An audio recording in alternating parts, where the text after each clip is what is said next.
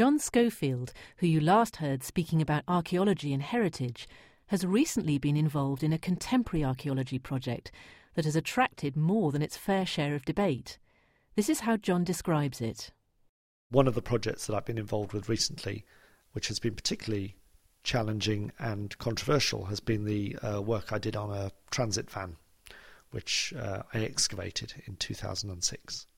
Although we started out looking for a car of any description, we actually ended up with a transit van and a transit van interestingly, that had been used on archaeological projects. It was the field unit van from the Ironbridge Institute.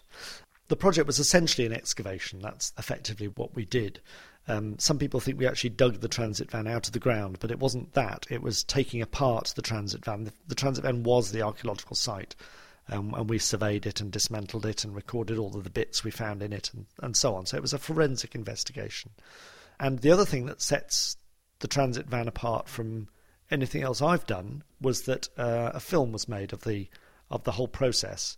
In Transit was a documentation of, of the project, right from the very start to, to the very end, made by Greg Bailey, who was then doing his master's in um, archaeology of screen media at the University of Bristol. It wasn't so much a film of the excavation. The film was part of the excavation in, in a way.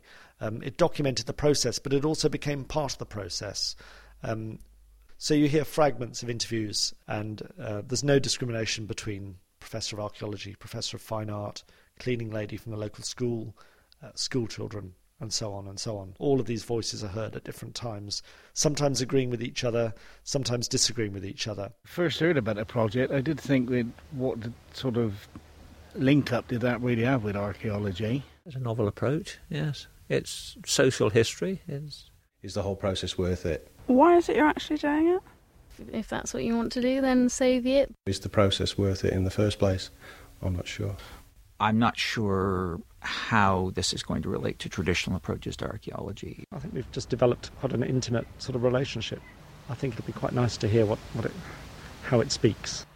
It documented the process of doing archaeology. There are a lot of a lot of connections, a lot of resonances between um, the transit van and I don't know a Neolithic um, long barrow, for example, being excavated. So we drew things in plan, uh, we drew sections, we collected artifacts off the surface, uh, recorded their location, took regular photographs, completed context sheets, everything that you would normally expect to do. And in fact, in 2009, a report, uh, a full excavation report, has been published in the Cambridge Archaeological Journal. Cornelius Holtorf, in a, a, a recent book, mentions the fact that uh, archaeology isn't necessarily so much about the results of the endeavour, but the, the process of getting there.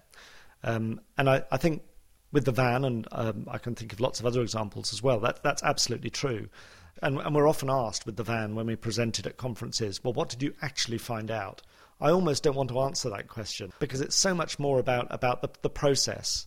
And when you watch in transit and you listen to all the voices, all of those interviews were conducted because we were doing that project. They wouldn't have been conducted otherwise. We'd never have heard from any of those people if it hadn't been for our project. We're, we're used to listening to um, professors of archaeology and so on who give lectures to students, um, and there are one or two of those in the film. But the majority of people that you hear when you listen to the commentary that goes within transit uh, are people who just happened to be passing during the two weeks that we were doing the project.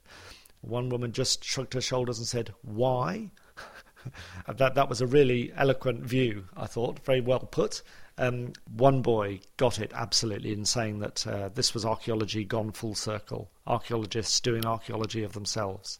And uh, for a 12, 13 year old boy to, to come up with that, I thought was really special. Like, you think of archaeology looking at such precious things, but if you take something so ordinary, so everyday, it's a lot more interesting and you see the way things work it's living people's memories. It's not like dead people's memories. Yeah. Bringing it forward. It's good that you're not focusing on one thing because, like, when you think of archaeology, it's always the same old thing of Romans digging up things. But it's good that like it's like branching out into other areas.